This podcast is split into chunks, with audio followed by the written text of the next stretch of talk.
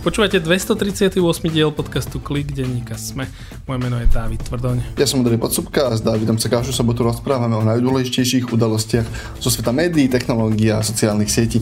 Tento týždeň sa budeme rozprávať o Muskovi.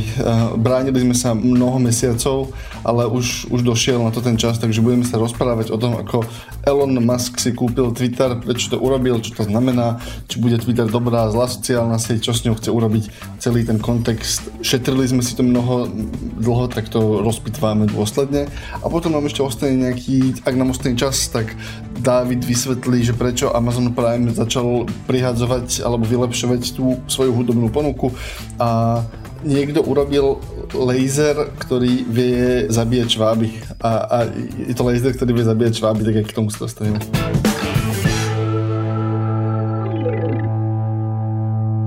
Podcast Klik podporuje technologická spoločnosť Hyperia. Hyperia je na trhu už takmer desať rokov, počas ktorých vytvorila niekoľko online projektov, ktoré fungujú až v štyridsiatich krajinách sveta.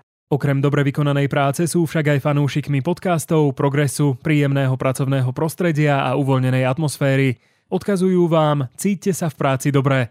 Nahliadnúť pod ich pokrievku môžete na hyperia bodka es ká lomka Hyperia Live. Dobre, začneme tým Twitterom. Posledne, keď sme nahrávali, bola informácia o tom, že zajtra si Elon Musk už naozaj kúpi Twitter a my sme nevedeli. Keď sme sa potom na druhý deň zobudili, už keď akože podcast bol v postprodukcii, tak Elon Musk si naozaj kúpil Twitter a teda akože bol to týždeň celkom v Twitteri. Nezdá sa to, ale ubehlo od vtedy iba nejakých že šesť dní, z toho päť pracovných alebo šesť, čas keď my nahrávame a už sa zmenili plány okolo predplatného tri razy, čo vieme, alebo štyri. Odišlo takmer celé stredné a vyššie vedenie v rámci ľudí odpovedných za produkt, právnikov a technických ľudí, takmer všetkých. Teraz sa nerozprávame o kóderoch, rozprávame sa o tom manažmente. Potom, čo sa ešte stalo? Zastavila sa moderácia, pravdepodobne podľa toho, čo vieme. Teda moderátori Twitteru, ľudia, ktorí sa starajú o tom, aby tam nebol hrozný obsah, tak podľa niektorých informácií časť z nich nevie normálne pracovať, lebo majú uzamknuté nástroje, ktorými normálne pracovali. A počet rasistických akože výrazov sa zmnohonásobil v porovnaní s dlhodobým priemerom. Teda akože, keď si dáte tie naj, najhnusnejšie rasistické slova a urobíte si vyhľadávanie, že koľko ich je teraz na Twitteri, tak Twitter stále mal nejakú proste akože takú priemernú hranicu, ktorá sa držala deň za dňom.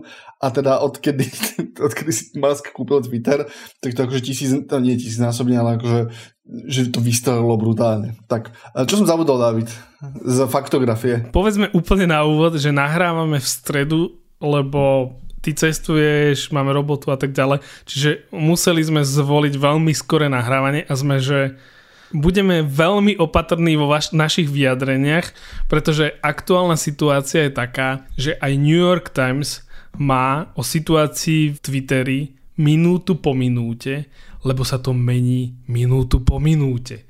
Naozaj tá situácia je taká, že ak niekto niečo napíše v nejaký čas a ty si to čítaš o pár hodín neskôr, tak je veľká šanca, že medzičasom vyšli nové informácie a to, čo si proste že čítal, tak nemusí byť pravda.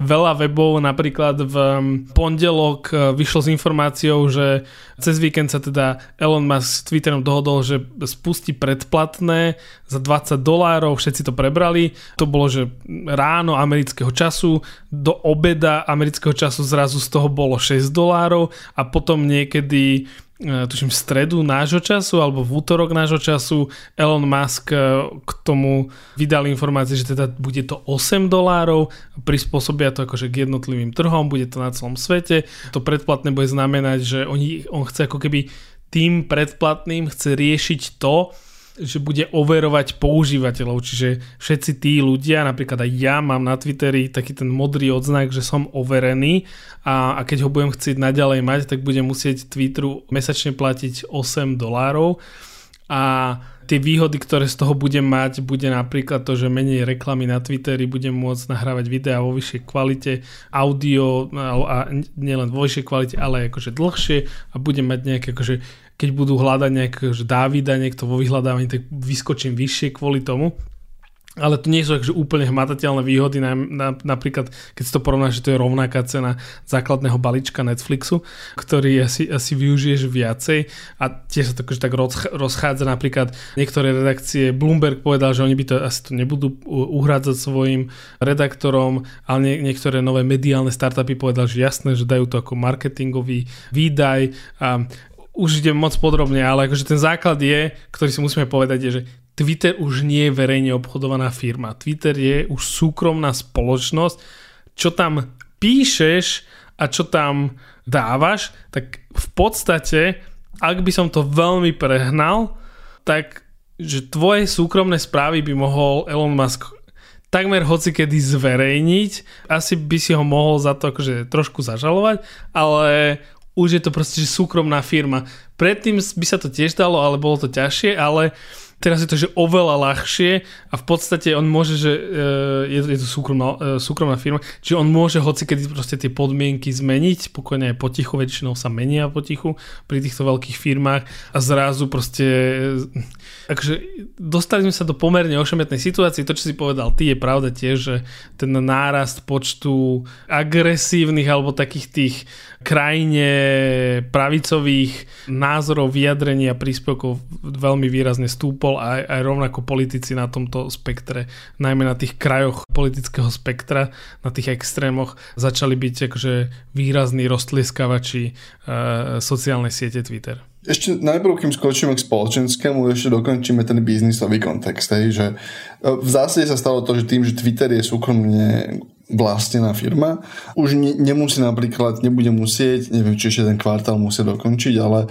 už ako nie je tak závislý na, na cene svojich akcií, respektíve akože tá cena tých akcií, akože nevieš si pozrieť okamžitú trhovú hodnotu, akože má to veľa akože aspektov, kedy napríklad akože si sledovali manažéri, alebo to vedenie si samozrejme sledovalo proste, že ako sa im darilo v ten kvartál, lebo trhy ti reagovali na to, že aký si mal kvartál, tak ti akože kývala cena akcií. Ten Musk už si to kúpil, už si s tým môže robiť, čo chce, ale to neznamená, že to je odtrhnuté od nejakej ekonomickej reality. Veľmi zaujímavá vec, ktorá sa podľa mňa trochu prehľadá, je, že tak ako bola naštruktúrovaná tá dohoda o tom, že ako si Musk ten Twitter vlastne kúpil, on si ho kúpil tak trochu na dlh. A časť toho dlhu sa teraz preliala pod Twitter. Čo v praxi znamená, že Twitter sám seba, akože veľmi to zjednodušujem, ale Twitter kúpil sám seba z časti a dlží zrazu tým, že ho Musk kúpil, tak nie Musk, ale už teraz tá firma má veriteľov, ktorým dlží peniaze. Odhaduje sa, tie odhady, ktoré som videl, je, že Twitter doteraz používal na splácanie svojho dlhu asi päťdesiat miliónov ročne a on akože, oni už v tej takto veľké firmy fungujú trochu ako malé krajiny, hej, že požičiavajú si za výhodných podmienok, potom to splácajú, keď sú peniaze lacné, tak si požičiavajú viac, potom to ako, je to komplikovaný cash flow, ale plus minus päťdesiat miliónov dolárov používali na to, aby servisovali svoj dlh. S tým, ako to teraz narastlo, sa odhaduje, že to bude miliarda dolárov, ktorú Twitter nemá odkiaľ zobrať. Twitter akože nevie nájsť novú miliardu dolárov v tržbách alebo v zisku, povedzme, že takto, aby to servisoval. Čiže tam tá ekonomická realita, ktorá sa teraz ide diať, je, že Twitter má hotovosť na to, aby akože ostal solventný niekoľko rokov. A potom by ďalšiu prevádzku by si potom pýtal Muskové osobné peniaze, ktoré on tam nebude chcieť dať. Čiže časť toho, čo sa ide teraz diať v najbližších pár mesiacoch, je proste Musková snaha, ako z tej firmy akože zarobiť peniaze alebo ju dostať na nulu. Myslím si, že, že ten cieľ bude dostať to na nulu, aby mu to nežralo jeho iné projekty, aby ju nemusel dotovať. To je tá prvá vec, ktorú uvidíme. Tam sa začne diať to, že presne akoby rýchly tlak na nejaké predplatiteľské modely, orezávanie, pravdepodobne dramatické orezávanie nákladov, ktoré asi pôjde najviac akože z moderácie, teda z ľudí, ktorí sa starajú o to, aby tam ten obsah bol v poriadku, k tomu sa ešte dostaneme, čo to bude znamenať. Nejaký tlak na inzerciu, nejaký tlak proste na kvalitu toho produktu. Čo si povieš, že však v zásade fajn, hej, ako by ide to niekto chytiť a rýchlo to pomeniť a skúšať nové veci v tej firme, o ktorej sa dlho rozprávame, že desať rokov je taká zaspatá, ale ideš to robiť s tým, že si vyhodil prakticky celé vedenie. To znamená, že tam sa ti asi do nejakej miery rozsypala tá štruktúra je to v chaose. Mesiace predtým, tým, že dlho trvala tá akvizícia, tak ti odchádzalo veľa schopných ľudí, ktorí proste iba nechceli pracovať v chaotickej firme. A teraz už sa rozprávame aj o kóderoch, teraz sa už rozprávame o, o skúsených ľuďoch, ktorí rozumeli tomu technickej stránke toho produktu. Čiže tam sa ti, akože ty sa snažíš, si skúpil auto, potrebuješ, aby išlo rýchlejšie, ale vyhodil si z neho súčiastky. A to auto stále ide a ty si teraz akože snažíš, že, že dobre, ako spravím to auto rýchlejšie a ešte červené. Lebo červené auta sú najrýchlejšie, to všetci vedia. A niečo z toho, čo uvidíme, je premalovanie toho auta, niečo z toho sú naozaj akože nové nápady, akože aký tam tam teraz motor, ale je to šialene komplikované a Musk má iných akože x firiem, ktoré by mal riadiť tiež, čiže akože uvidíme, čo sa bude diať. To je ten akože veľký pohľad a potom sa môžeme, môžeme to ešte pýtvať ďalej. Myslím si, že ten spoločenský rozmer je zaujímavý tiež. Určite sa dostaneme k všetkým, alebo k časti tých bizarností, ktoré vyšli, pretože technologické weby nestíhali publikovať všetky bizarnosti, ktoré sa dejú, pretože niektoré nápady zostávajú len v rámci firmy a nie všetky sa dostanú úplne na verejnosť, iba akože počuješ, že niekto sa rozpráva, niektorý manažér sa rozprával s Muskom, alebo nejaký tým sedel s Elonom Muskom, o niečom sa rozprávali, on im niečo povedal, že takéto chce, tak oni to potom povedali novinárom, ktorí to zverejnili, ale akože Musk sa tomu nikdy verejne nepriznal, čiže tie bizarnosti si určite zbehneme, ale tam je ešte ako keby zaujímavý ten rozmer, že tá éra sociálnych sietí, keď sme sa rozprávali, že všetky sociálne siete sú verejne obchodované firmy a tak ďalej, tak toto sa tým akože ruší. Niektorí to tak nazývali, že začíname novú éru sociálnych sietí. Teoreticky sa to môže stať aj ostatným, že pokojne príde nejaký milionár, teda pardon, miliardár a ten miliardár to zoberie do svojich rúk, proste spraví z toho súkromnú firmu a my nevieme úplne, preto trošku akože aj hapkám v tomto.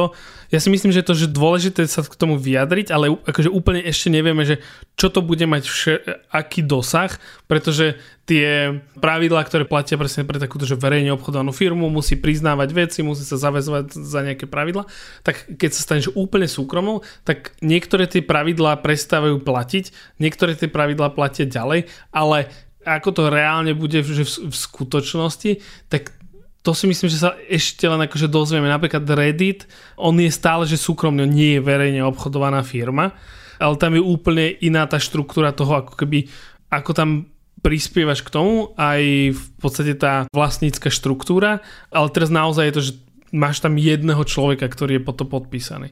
Čiže to je podľa mňa ešte zaujímavé bude, že ako sa to bude vyvieť, že či náhodou, lebo je to veľmi minoritný smer, alebo ktorý si to myslí, ale napríklad šéfredaktorka portálu veľmi uznávaného technologického v Silicon Valley The Information, Jessica Lessin, napísala príspevok na Twitter, kde povedala, že to, čo ide Musk a vlastne tí ľudia okolo neho robiť s Twitterom, tak to je klasický business one oh one, teda akože biznisový základ, že pozrú sa na tú sociálnu sieť, čo nepotrebujú, to odrežú, ak manažment proste urobil aspoň jednu chybu, tak idú preč, proste akože žiadne tieto, ruší sa home office, proste v maskových firmách neexistuje home office, som proste povedal ľuďom, že potrebuje ich tam štyridsať hodín týždenne, pravdepodobne viacej, to funguje vo všetkých jeho firmách, lebo však on slávne vyhlasoval, že počas pandémie, alebo keď boli vlastne nie pandémie, ale keď bola ešte kríza nejaká v Tesle, že on tam v Tesle proste, že niekoľko dní spával, čiže to isté akože vyžaduje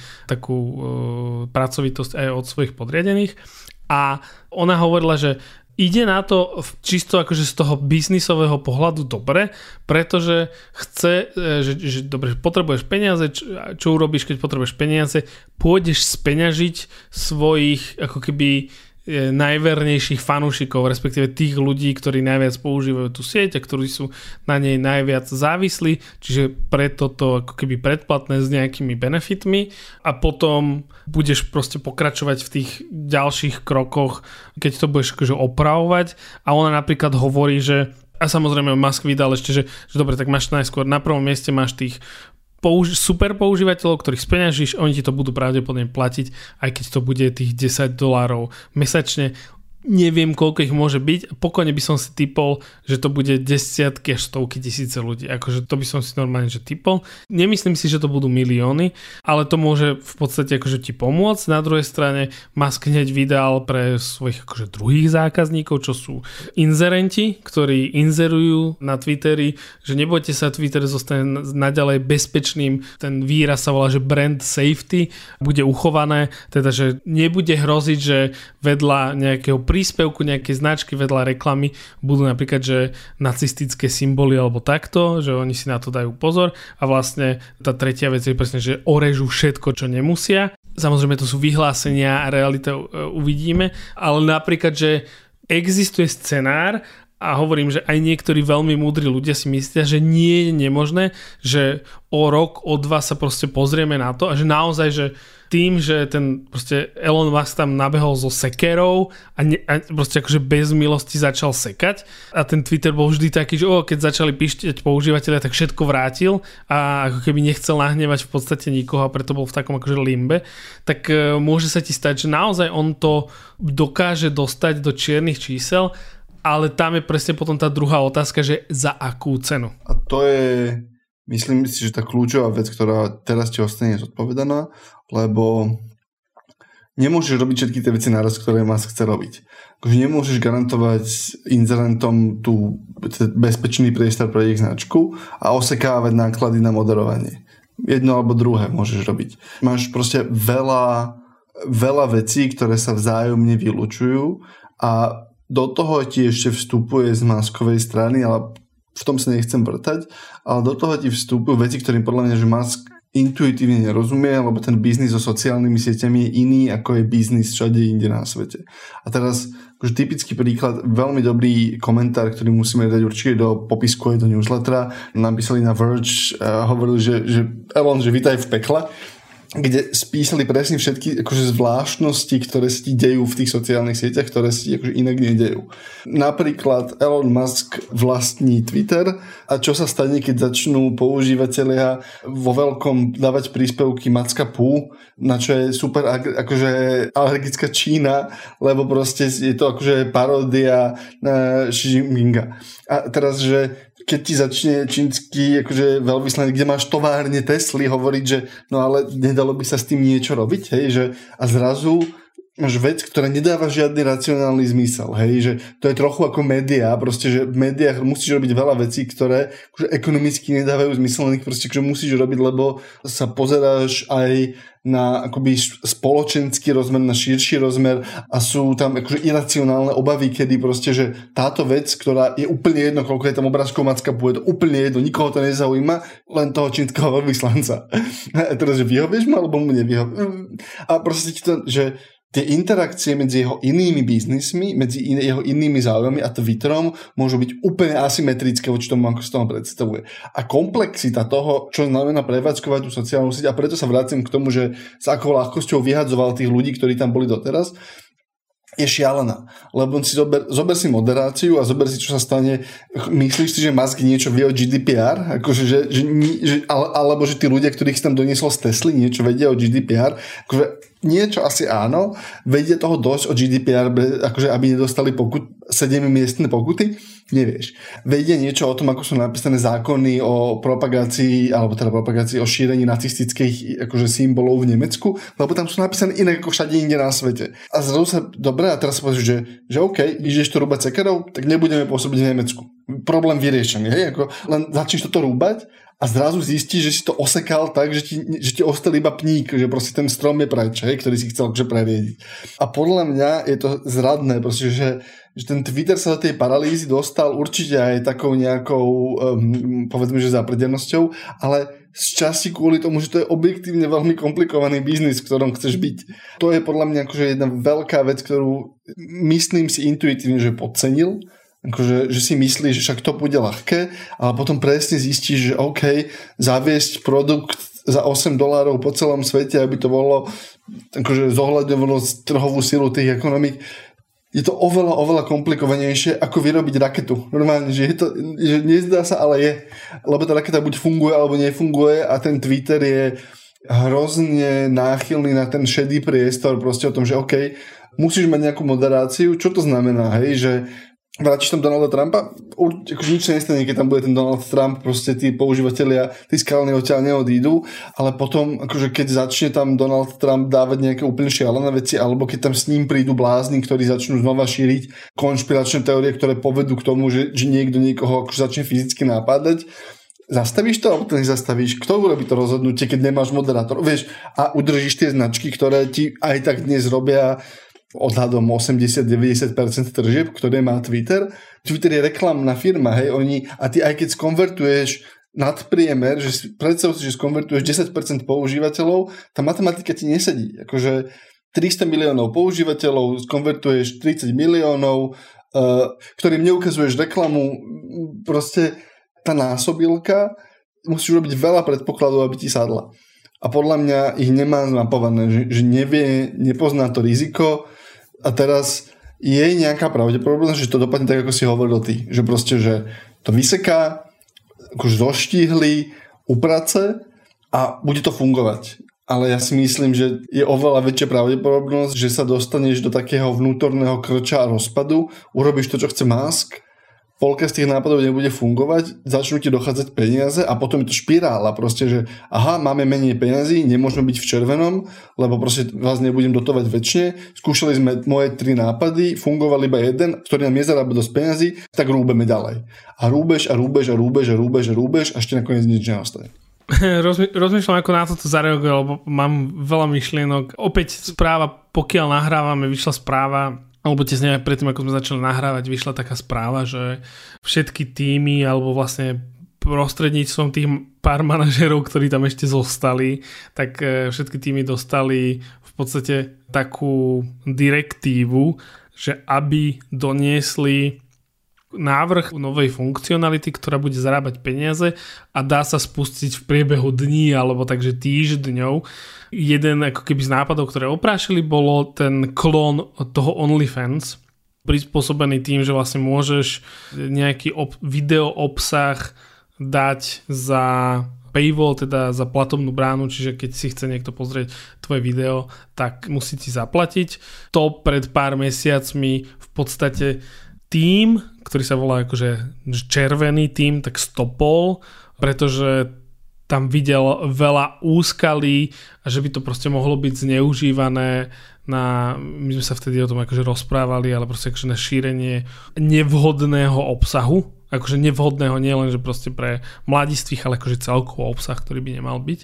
A oni to vtedy akože z tohto hľadiska akože zakázali, ale proste akože šéfovia týchto tímov boli prepustení, čiže už tam akože niekto by to zastavil.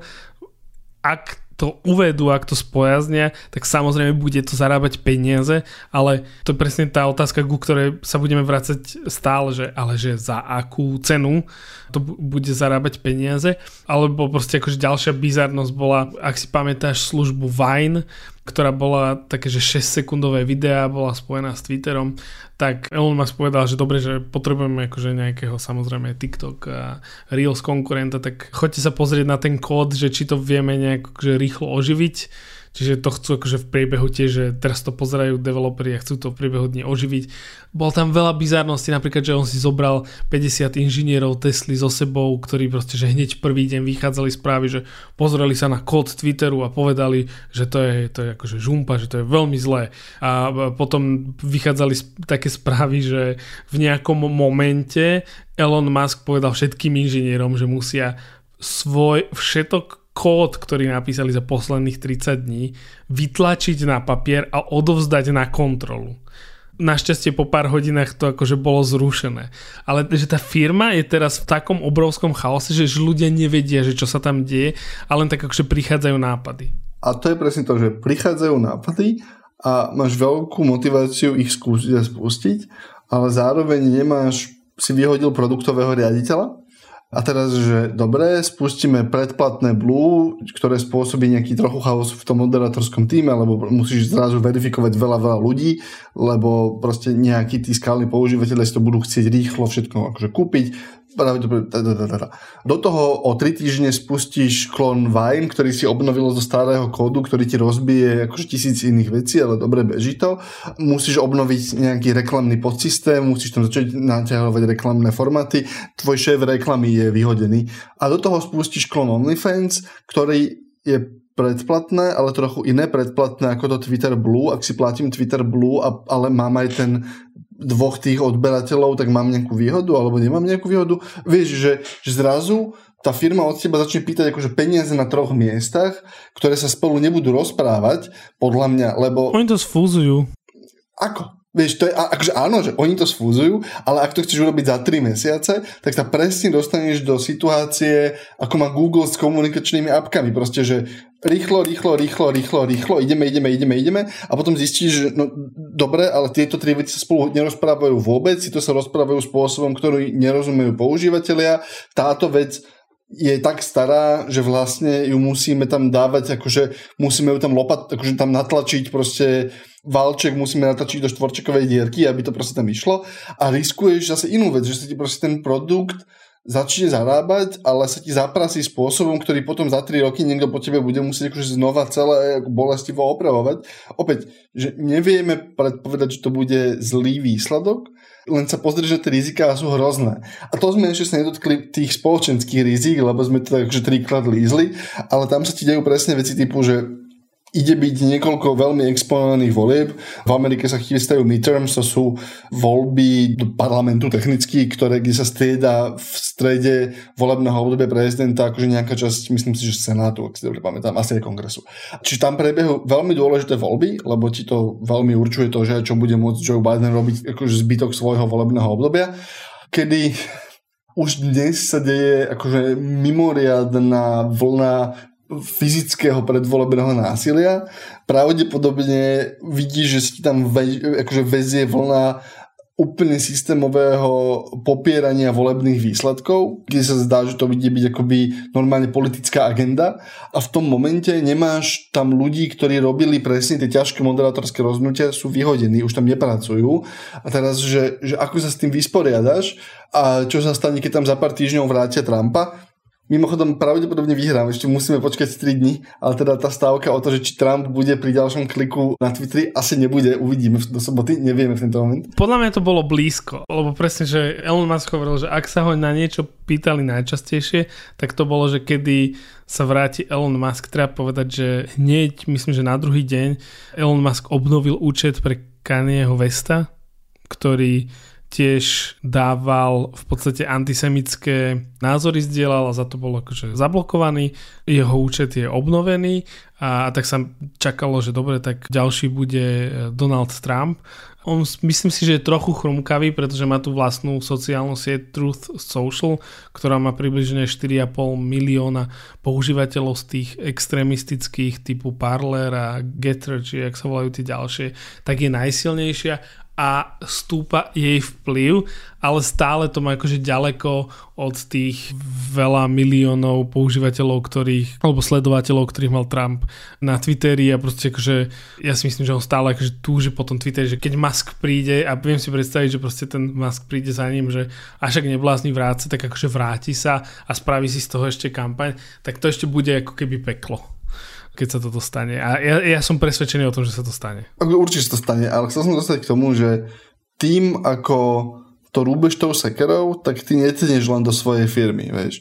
A to je podľa mňa ten najdesivejší rozmer, že Twitter, najmä v Amerike, má akože veľký výtlak proste spoločenský a nie možno u proste človeka milión, ktorý je na Instagrame a TikToku, ale presne u, u novinárov, u politikov, keď si tam formujú akoby takéž názorové kliky, ktoré sú pomerne silné a naozaj ti vedia, keď nič iné, tak ti vedia nasmerovať že verejnú debatu. Že aha, novinár videl niečo zaujímavé, niekoho akože napísať alebo povedať na Twitteri a je to zrazu základ článku alebo základ nejakej konverzácie, ktorá prebehne.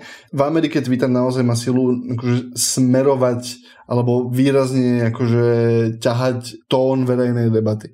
To si videl presne s Trumpom. Akože on tam bol tak silný, že vlastne vliekol ten narratív iba tými svojimi vyjadreniami v tých momentoch, keď bol akože Trump najsilnejší alebo na vrchole slávy. A v momente, keď toto opustíš, akože opustíš ambíciu to moderovať, buď ako filozoficky alebo v rámci šetrenia peňazí, tak môžeš spraviť veľmi výrazné škody na stave spoločnosti, to je prvá vec. Opäť na Slovensku asi moc nie, v Česku my sme tak trochu zvyknutí, že to moderované vôbec nie je, ale proste to naozaj je už spoločensky nebezpečné. A to sme videli, že je spoločensky nebezpečné nechať tie siete proste, že vyhnívať. Aj biznisovo je to nebezpečné, lebo proste presne tá bezpečnosť pre tých inzerentov, ono to nevydrží dlho, hej, proste. A ešte posledný rozmer je, že ono je to rizikové aj z pohľadu teba ako používateľa, lebo a to bol veľmi dobrý postreh, ktorý vlastne spísali v tom Verge, že biznis sociálnych sietí sa ukazuje, že v skutočnosti je biznisom moderovania. To, či tá sieť prežije alebo neprežije, je veľ veľkej miery závislé od nejakých technologických vecí, ale aj od toho, ako dobre dokáže filtrovať odporný obsah alebo nezaujímavý obsah a ukazovať ti ten dobrý. Lebo proste ľudia sa nechcú zúčastňovať na debatách, kde máš na druhom konci akože vrieskajúceho šovinistu alebo rasistu. Proste akože nebudú tam. Prídeš tam raz, dvakrát, trikrát a potom, keď je tam štvrtýkrát akoby tá istá akože zbierka bláznov, tak sa otočíš a vypneš to, proste tam nebudeš. To je podľa mňa presne to, čo sa deje v Facebooku, že tam ako sa im nepodarilo dostať to pod kontrolu. Ten algoritmus preferoval tých bláznov, lebo proste sa s nimi ľudia hádali a výsledok je, že ľudia odchádzajú z Facebooku, lebo proste tam akože sa nedá byť. A Twitter v Amerike sa môže stať veľmi ľahko presne týmto istým, že keď tam akože budeš ťahať a opustíš snahu to moderovať, tak budeš tam mať že extrémne výkyvy, ktoré možno dáš niekto do poriadku, ale tá celkový ten etos toho, ne, a nie, že bol na Twitteri nejaký výborný teda, ešte aj ten ti odíde a vtedy ti začne klesať proste to, ako často si to ľudia otvárajú, koľko vidia inzercie. Vieme, že to, ako často niekto ničím interaguje, je najväčší faktor v tom, či sa ostane byť predplatiteľom, aj keď z neho raz za veľké náklady predplatiteľa spravíš, čiže ti klesne aktivita, odchá... budú ti začnú ti klesať čísla predplatiteľov a zase si v tej špirále, o ktorej sa, akože, ku ktorej sa stále vraciam, že ten Musk nemá riešenie, hej? Že to nie je, lebo to riešenie nie je jednoduché. Ako, dám to ešte do kontrastu s, s jeho inými firmami. Zober si SpaceX, hej? Že NASA robí veľmi neefektívne rakety. Myslím si, že sa dajú robiť oveľa efektívnejšie rakety a chcem, tuto najmem ľudí, budem na nich hádzať peniaze, až kým mi neurobia tú efektívnejšiu raketu, ale v momente, keď vymysleli tú efektívnejšiu raketu, ktorá akože dokáže pristáť, ale prestala vybuchovať, ten problém je vyriešený. Hotovo, proste problém je vyriešený, mám efektívnejšiu raketu, urobím druhú generáciu tej efektívnejšej rakety, tretiu, štvrtú a každá mi zarobí trochu viac peniazy. Čistý profit, hotovo. Máš vyriešený problém. Inžinierský problém jednoducho. Áno, že to sú problémy, že Musk je v tých svojich biznisoch zvyknutý na problémy, ktoré vieš proste akože inžinierskou iteráciou, ale vyriešiť. Že sú vyriešené, je hotovo. Twitter nie je ten druh problému. Twitter sa nedá vyriešiť. Twitter bude akože navždy chaos a žumpa a nie je žiadna umelá inteligencia, nie je žiadny magický kľúč, nie je žiadna akože pristávacia raketa alebo proste automoderovaný obsah. Neexistuje to. Proste neurobíš to, lebo je tam tristo miliónov ľudí, ktorí sú oveľa komplikovanejšie ako tie rakety. Ja myslím, že to môžeme uzavrieť, lebo už nepovieme asi nič rozumnejšie. V každom prípade budeme to sledovať. Určite, keď toto počúvate v sobotu alebo neskôr, nedeľu, potom budúci týždeň, tak vyšlo medzičasom určite veľa správ, ktoré sú fascinujúce. A k niektorým sa asi dostaneme o týždeň a niektoré už budú asi také staré, že, že už, už ich ani nebudeme spomínať.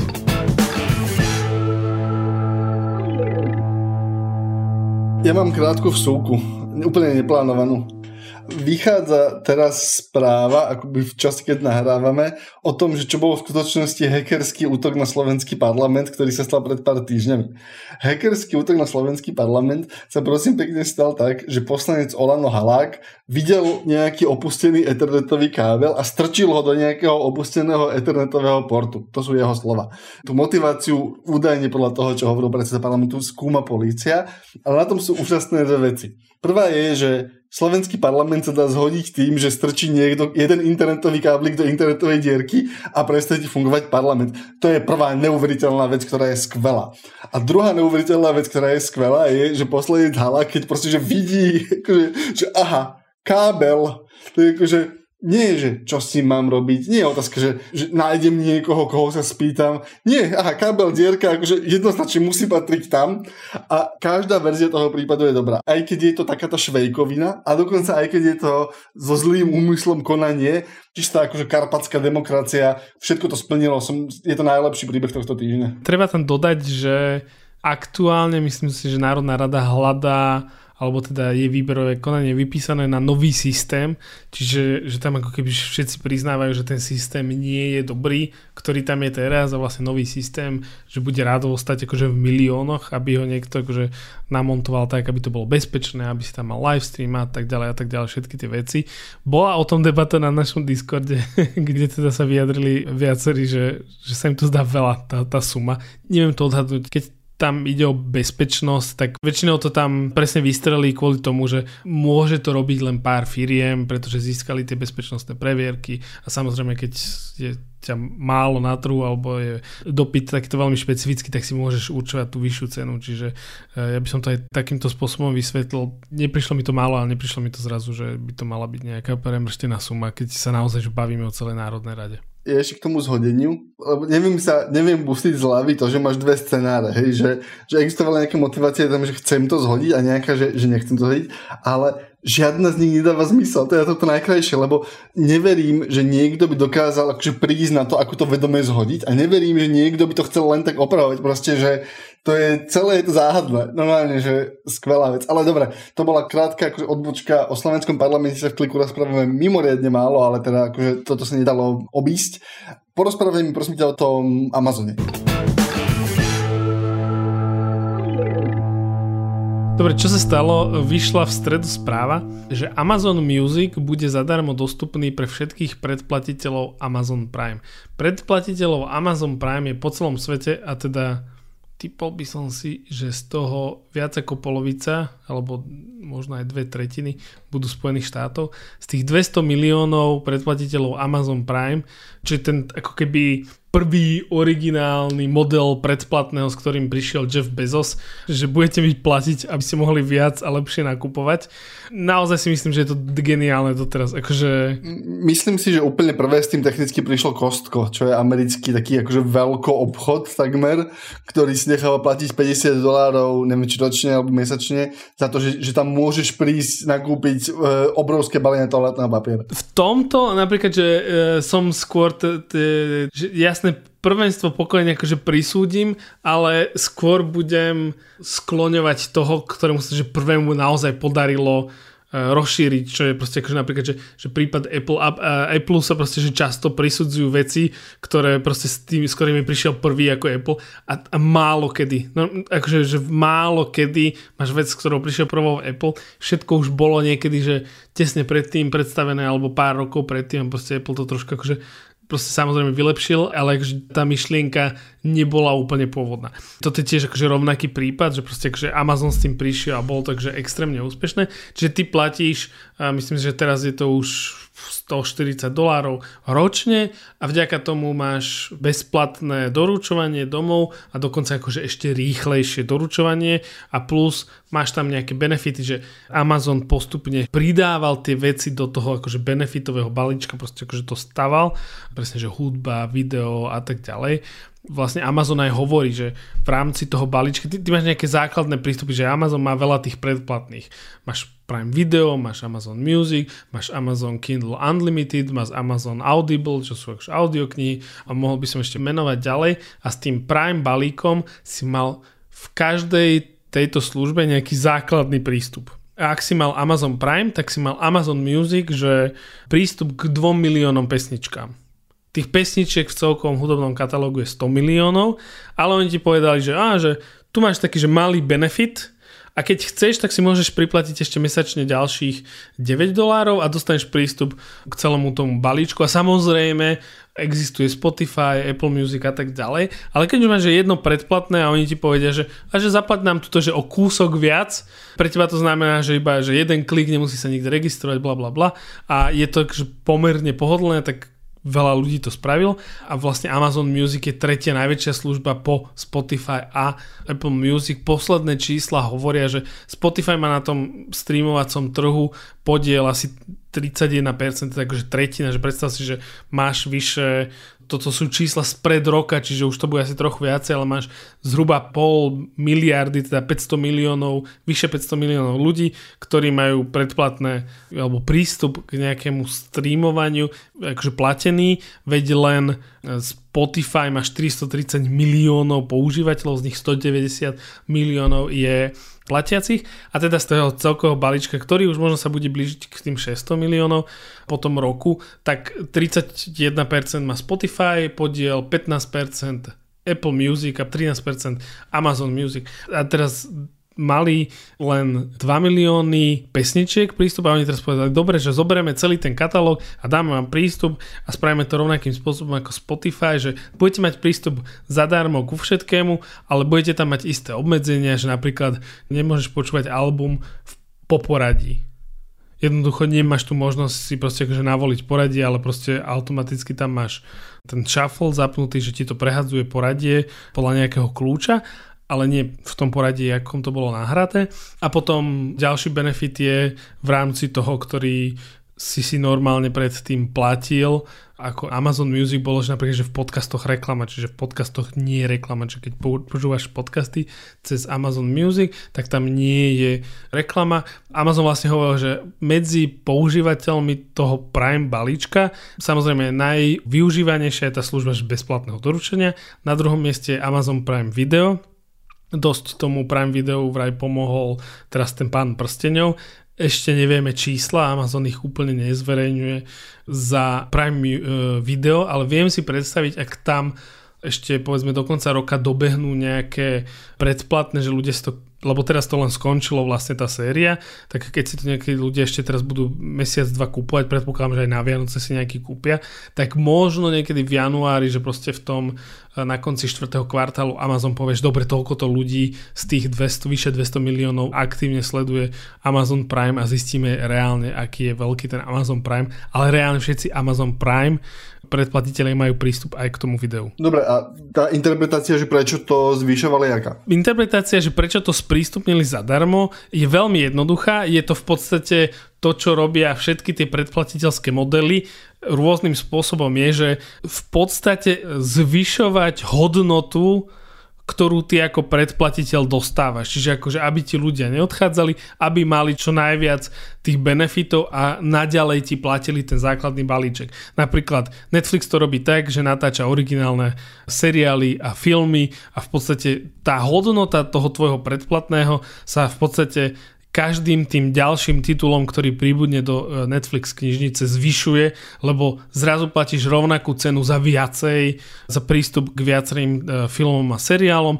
A keď si to zoberieme napríklad na spravodajské predplatné, pokojne sa pozrieme na napríklad New York Times, tak New York Times zhruba každý rok pridá nejakú službu, ktorá pre predplatiteľov je navyše, napríklad, že zamkol New York Times niektoré newslettere a pridal nové newslettere, ktoré sú len pre predplatiteľov a opäť to komunikoval, že á, zvyšuje sa vám hodnota vášho predplatného, lebo máte k tomuto prístup. Čiže je to vyslovene o tom, že chceš dostať ľudí a udržať v tom základnom balíčku, ale neurobíš ten Amazon Music takým spôsobom, že bude že úplne bez problémov, že ti to bude stačiť, ale v podstate oni priznali, že a chceme, aby si ľudia doplatili deväť dolárov, aby mohli prehrávať si v poradí, akom oni chcú, jedna vec, a druhá vec, aby mali potom prístup k vyššej kvalite prehrávania.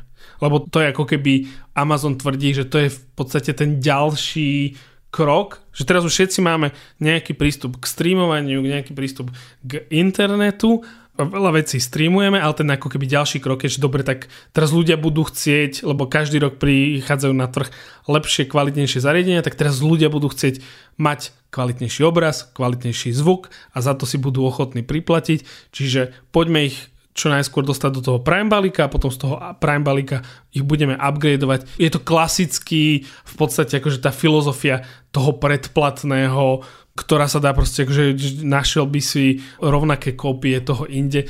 Ten precedens je ale akože veľký, lebo oni to mali zamknuté a vlastne teraz to prešli v podstate až na ten Spotify model, keby sme nebrali v úvahu ten uh, základný Prime, Prime predplatné. Mňa skôr zaujíma, či toto môže byť zmysluplná konkurencia pre Spotify, lebo čo teraz vidíš, že sa deje, že sa ti tie balíky začínajú akoby scucávať, hej, že máš YouTube a YouTube Music, ktoré je vlastne v jednom balíku, to hudobné.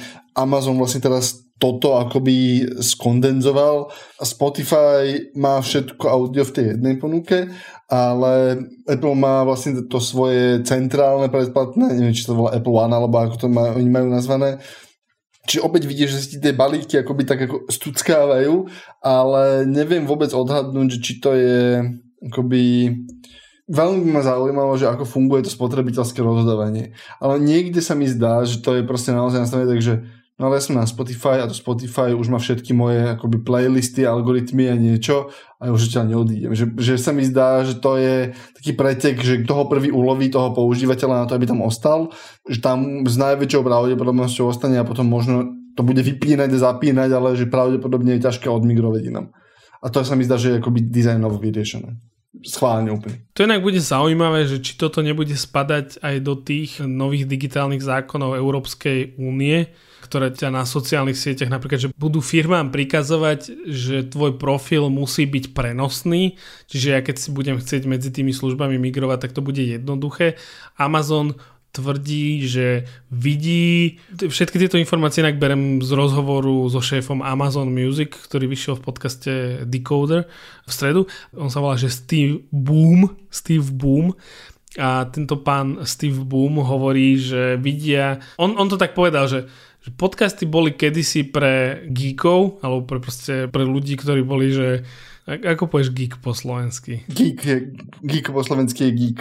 Dobre. Nadšenec je, je také ten... Áno, taký, že ten... pre takých tých že technologických nadšencov, respektíve takých, že fantasy nadšencov a tak ďalej. Takže nechcem povedať, že ľudí na okraji spoločnosti, ale v podstate nebola to majorita a on povedal, že v pohode on berie, že podcasty sú mainstreamové, teda už ich poznajú všetci, počúvajú všetci a počúvali ju od svojich používateľov, že ľuďom najviac na podcastoch vadí reklama, čiže Amazon vlastní jedno veľké, úspešné a veľmi dobré podcastové štúdio, ktoré sa volá Wondery, ktoré vydáva veľa super podcastov, tak hovorili, že tak tieto podcasty na našej platforme budú bez reklamy. Čiže keď budeš počúvať Wondery podcasty napríklad na Pocketcast alebo Apple Podcast alebo Spotify, tam bude reklama, ale keď budeš na Amazon Music počúvať, tak tam tá reklama nebude a oni robia veľa dobrých takých naratívnych podcastov, ktoré rozprávajú nejaký príbeh a keď počúvaš nejaký príbeh, ty úplne tam akože nechceš tú reklamu mať, čiže keď to chceš mať takýto zážitok, tak musíš byť Prime predplatiteľ a počúvať to Amazon Prime a respektíve Wondery ponúka aj predplatné na Apple podcastoch, čiže ty si, alebo myslím, že aj na ostatných platformách, čiže ty si môžeš predplatiť Wondery Plus a len počúvať ich podcasty bez reklamy, ale opäť to je akože len výsek toho, čiže keď chceš všetky podcasty, lebo Apple sa dohodol napríklad aj s veľkými vydavateľmi podcastov, z New York Times, Vox a tak ďalej, všetky tie ich podcasty na Amazon Music budú bez reklamy. Čiže to je pomerne, by som povedal, že z nás zváženie, či nepremigrovať počúvanie podcastov v Amazon Music, keď si akože predplatiteľ Amazon Prime, pretože naozaj tam budeš mať bezreklamový zážitok počúvania. Poslednú vec veľmi rýchlo, lebo už odkladám niekoľko týždňov. Mám ju, mám ju akože v takomto dokumentiku, ktorú máme. Chlapík zverejnil v vedeckom žurnále, ktorý sa volá Oriental Insects, prosím pekne, návod na to, ako si po domácky vyrobil laser, ktorý je napichnutý na veľmi jednoduchý primitívny počítač, ktorý dokáže buď zabíjať, alebo vyháňať švábov. A dôvod, prečo to spomínam, sú, sú dva. Prvý je, že ten návod ti ukazuje, že tá technológia dnes je šokujúco lacná. V zásade je to kamera, nejaký smerovateľný laser a lacný počítač, na ktorom beží nejaký softvér, ktorý rozozná, čo je šváb a čo je nie v rámci nejakého pomerne úzkeho pola. Tieto tri veci, keď si kúpiš, tak to stojí desiatky dolárov, tuším, alebo možno nízke stovky dolárov. A je to, sú to všetko veci, ktoré si že vieš vyklikať, neviem, či z Amazonu, alebo z AliExpressu, alebo proste od niekiaľ, ale proste sú to veci, ktoré sa masovo vyrábajú a vieš ich mať ty doma. Ten kód je zverejnený na GitHub, takže to môžeš aj stiahnuť a začať prevádzkovať, ale chcel som zastať k inej veci. A ešte potom, ešte dôležitá vec, ak by ste to začali stiahovať a doma inštalovať, prosím vedzte, že ten chlapík explicitne hovorí, že prosím vás, nerobte to doma. Nie je to ešte úplne bezpečné, lebo napríklad nie je úplná garancia, že toho švába rozozná na sto percent a že niekto, proste, že vám to nezasvietí do oka a nepoškodí zrak. Hej. Že môže sa to stať, jemu sa to nestalo, ale že môže sa to stať. Ale som sa si k inej veci.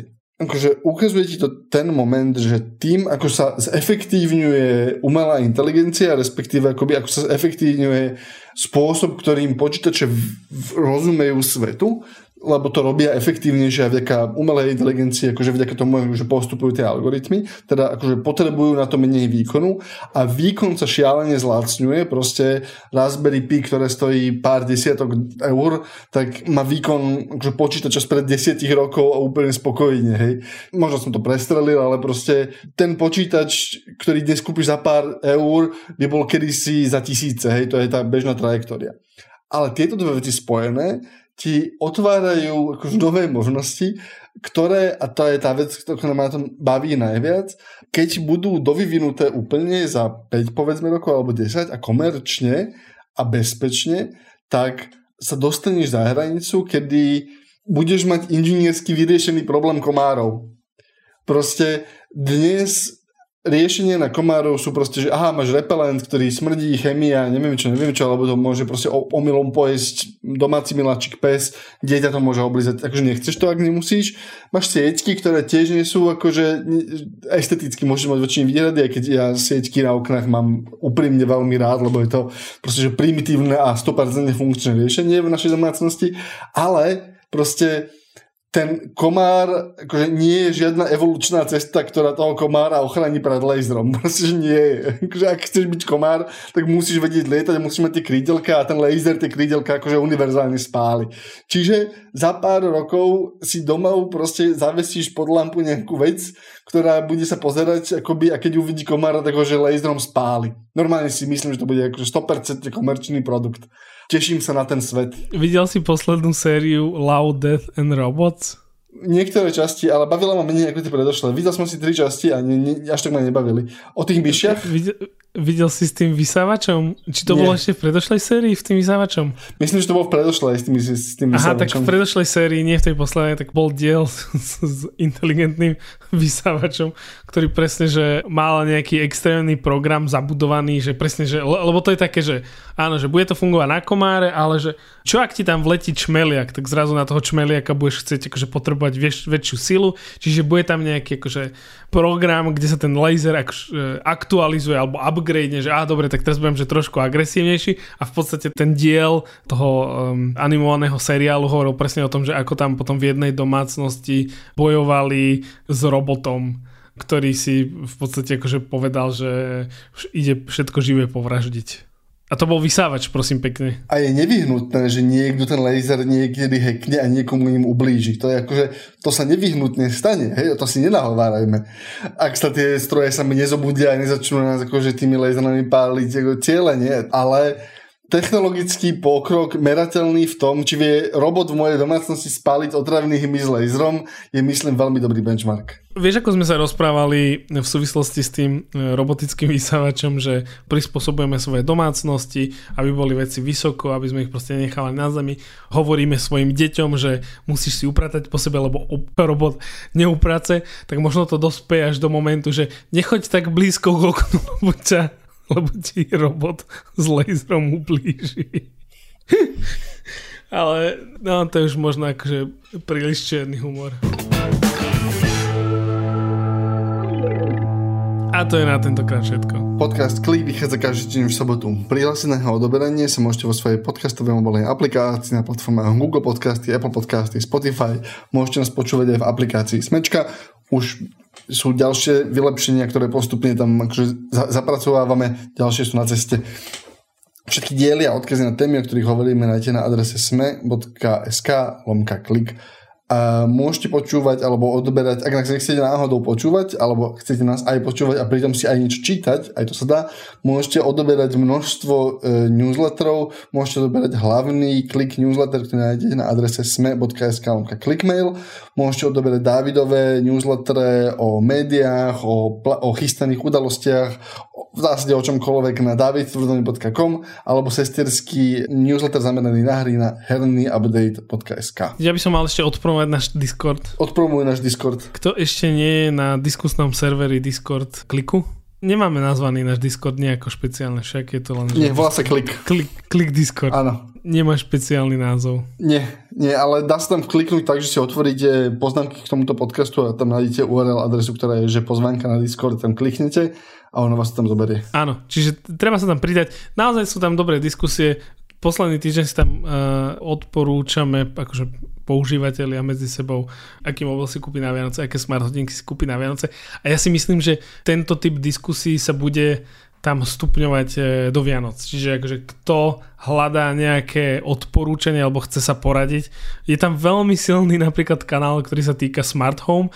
Ja do neho raz do týždňa idem, ale nerozumiem, čo sa tam deje. Úplne sa, nie, nie. Úplne, úplne sa akože priznám, že to je ten, ten level nastavovania si inteligentnej domácnosti, že si tam používateľia medzi sebou vymieňajú informácie, že tuto musíš si toto stiahnuť, toto nainštalovať a toto... A tam niekde sa myslím, že my s Ondrejom so svojimi schopnosťami strácame. Respektíve, že možno keby som mal na to čas, že niekoľko hodín, tak by som asi vedel tie veci spraviť, ale úplne uznávam, že nie teraz. A ja si chcem počkať na tú inteligentnú domácnosť, ktorá vlastne je, sa dá spraviť tak, že ja nemusím byť inteligentný. Ak sa teda chápem. Ale teda akože naozaj odporúčame Discord, je to veľmi fajn miesto, ja sa tam uh, veľmi rád chodím uh, diskutovať alebo proste čítať, že čo si ľudia medzi sebou píšu a občas uh, tam pridávame aj my nejaké rady. Ak sa vám podcast páči, ohodnote ho vo svojej podcastovej mobilnej aplikácii. Ondrej stále hovorí, že päť hviezdičiek a viac treba dať na Spotify alebo Apple podcastoch. Ak ste ešte nedali, ak ste dali, už vám to nedovolí dať viac hviezdičiek. Ak nám chcete napísať nejakú pripomienku, tak nám môžete napísať na klik zavináč sme bodka es ká. Ondrej, zabudol som ti položiť jednu otázku, keď sme sa bavili mm-hmm. o Twitteri. Že kedy nastane čas zvážiť protestný odchod z Twittera? Zamýšľal si sa nad tým? Lebo ja už som akože videl prvých ľudí, ktorí hovorili, že neviem, čo sa tu bude diať na tejto sociálnej sieti. Tu som si založil newsletter, sled, môžete ma sledovať, alebo tu som odišiel na Mastodon, Instagram, rôzne tie akože iné sociálne siete, Reddit a čo je pre ťa červená čiara? Vieš, podľa mňa je taká vec, že ju rozoznám, keď ju uvidím. Akože nie je to ten moment, že... Sa... Nechceš mať politické vyhlásenie. No, nie, viem ti povedať napríklad, že to, že by sa vrátil Trump, by ma akoby až tak nevyrušovalo, lebo si ho vždy môžeš mutnúť, ale sú veci, ktoré... Inak, pre mňa je skôr dôležitejšie to, že mojou prítomnosťou tam, alebo akože filozoficky svojou prítomnosťou na tej sociálnej sieti podporuješ jej existenciu, lebo ty si obsah pre iných ľudí, alebo ty si obsah pre internetov. A v nejaký moment, keď vidím, že tie sociálne siete robia veci, s ktorými ja akože hlboko nesúhlasím a robia rozhodnutia, tak vtedy akože ja málo mažem, ale ja proste prestanem byť aktívny používateľ a som už iba databázový náklad v nejaký moment. A podľa mňa sa to udeje prirodzene. Lebo ja si napríklad, vieš, že pre teba a pre mňa je odchod z Twitteru hypotetická otázka, lebo tam kvôli práci aj tak budeme musieť nejakým spôsobom figurovať, ale urobím to, čo som urobil s Facebookom, proste kedy som tam prestal akože aktívne tú službu používať akýmkoľvek zmysluplným spôsobom. Mám, takže pozeral som sa za rok, napíšem v priemere tri príspevky, najčastejšie keď niečo testujem alebo keď akoby niečo potrebujem zistiť, ale že, že to umrtvím a myslím si, že, že takto dopadne veľa ľudí, ale už si mal také tie prvé protestné odchody, Ja si myslím, že teraz je na to skoro a myslím si, že sa to pre väčšinu ľudí udeje proste prirodzene, že to bude proste priestorom, na ktorom nechceš byť a tak nebudeš. Na tvorbe podcastu Klik sa podielal aj Marek Franko. Moje meno je Dávid Tvrdoň. Ja som Ondrej Podstupka. Ďakujem.